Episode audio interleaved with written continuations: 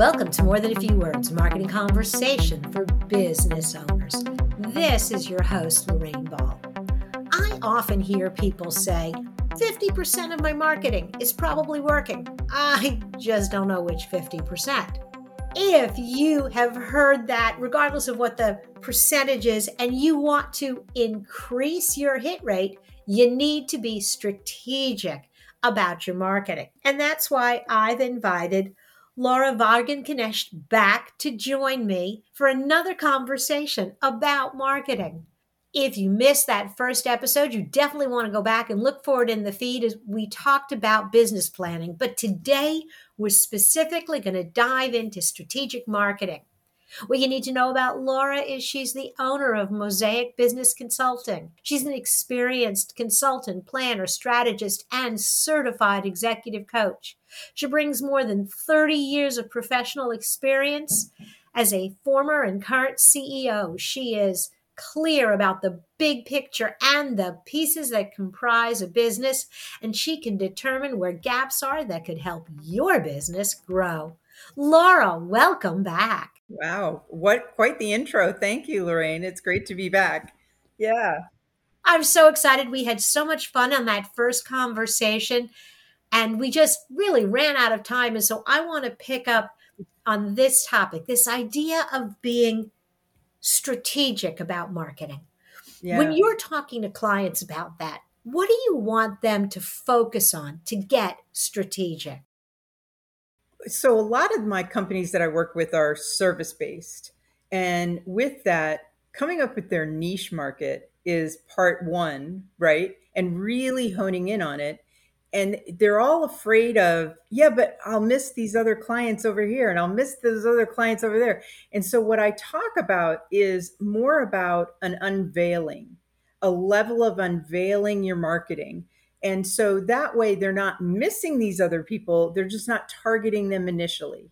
And so I talked to them about, well, let's try the first three months with this one, and then the next three months with that one. And then, you know, so that way they get clear about the different markets and that the, they're going to need to have different language to reach those markets and different tones of voice to reach those markets. And so we talk through that in um, not only the business planning, but my other course, which talks about growing in uh, the business. But so it's really to me about just not doing everything at once.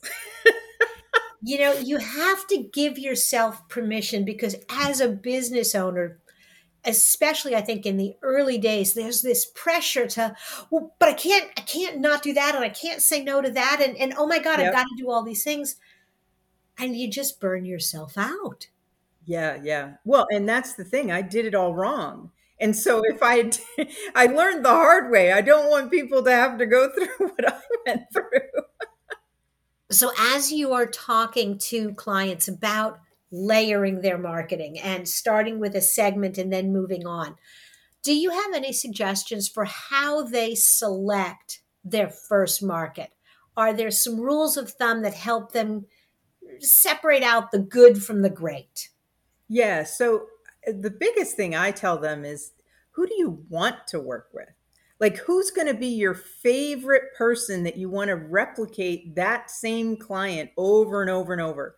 And for some people, they don't have enough clients to really think about it in those terms. But for other clients, they do have enough clientele in their background or people they enjoyed working with that they know that they get along with. And I talk to them about the qualities of those people because if they really know those people that they want to work with, then it's going to be easier to invite them to their circle. And that's what I encourage them to think about that they're not having to fight for the people, but they need to invite and enjoy, you know, appreciate those people and include them in your circle. So then it becomes more of a relationship and a family or some sort of appreciation of one another. And it's a it's a working team of developing whatever they need to develop. And so um yeah, I always talk about it in terms of who do you want to work with? and and start t- chatting with those folks. So you know, we did an exercise uh, over the years when I was running an agency, and the exercise was if we could pick only three of our clients, that these were the only three companies we would work with, who would be on that list? And mm. it was mm. always interesting because there were some clients that rose to the top of everybody's list, and then there were some that were favorites of one team or another. But then we would also turn it around and be like, okay, if we could fire a client, who do we fire? Mm. And that also opened up some conversations about, well, what made these people at the top of our list? And what is it about this? And then you can really have a conversation about, okay, how do we create marketing for this group and not that group? Right, right.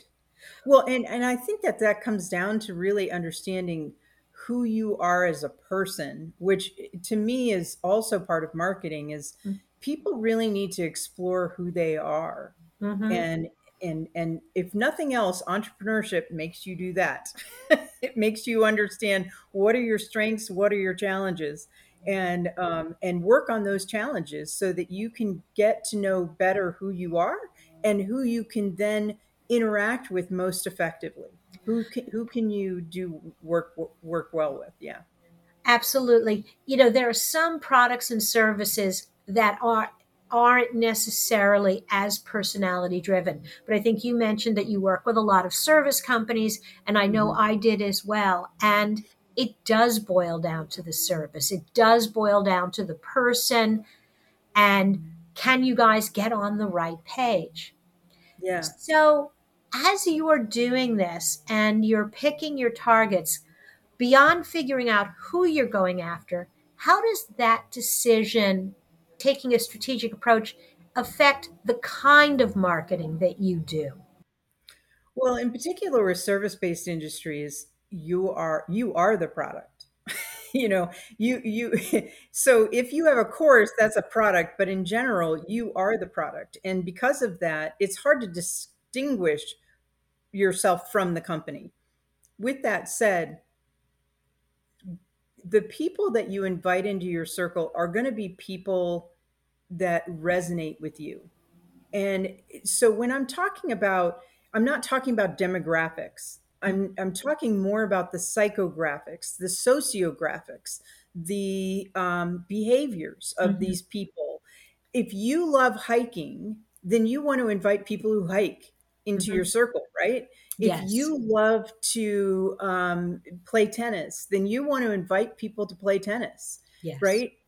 Because it's going to have a similar mindset. Mm-hmm. And so that's what you're really trying to go after. And so the lingo that you would use for a hiker mm-hmm. might be different from the lingo that you would use for a tennis person and in that conversation that you're talking on social media or posting on social media or on your website or in email posts and things like that, it's got to have your tone of voice. And that voice will use the vernacular or the the phrasing of that thing that you like. So Absolutely. if you like sewing, you're going to have a different group that you invite. Absolutely. And then does it also, depending on the group that you select, does it also influence the marketing tools that you use? Because there's so would, many choices for marketing. Oh yeah. Yeah. And I think I always encourage people to to pick one, maybe two channels initially. Don't go crazy, just pick one or two. So if you're B2B, you should be using, you know, business to business, you should be focused on LinkedIn just because that is the channel for that particular item. If you're thinking that your age group is older, um, and those are your that's your target market, then you're going to think about maybe Facebook as an option as a social media tool. You're not going to think about Instagram. You're not going to be thinking about Twitter. You're not, you know, um, if you're in arts and crafts, maybe you think Pinterest. Mm. Um, you know, if you're thinking under the age of 40, maybe you go after Instagram um, and folks who are on Instagram or even TikTok if they're younger than that, right?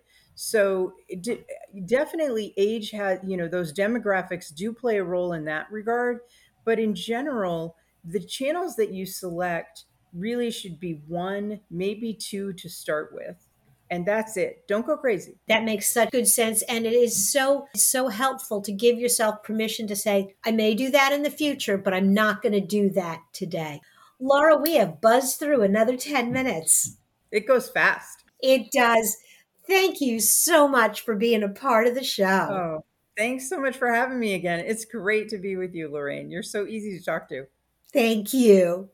If you were intrigued by some of the things that Laura was talking about, if you'd like to learn more about what she does, be sure to check out Mosaic Business Consulting. There'll be a link in the show notes. And if you're looking for other resources for your business, be sure to check out our toolbox. Look for MTFW wherever you listen to podcasts. This has been another episode of More Than a Few Words. Thanks for listening.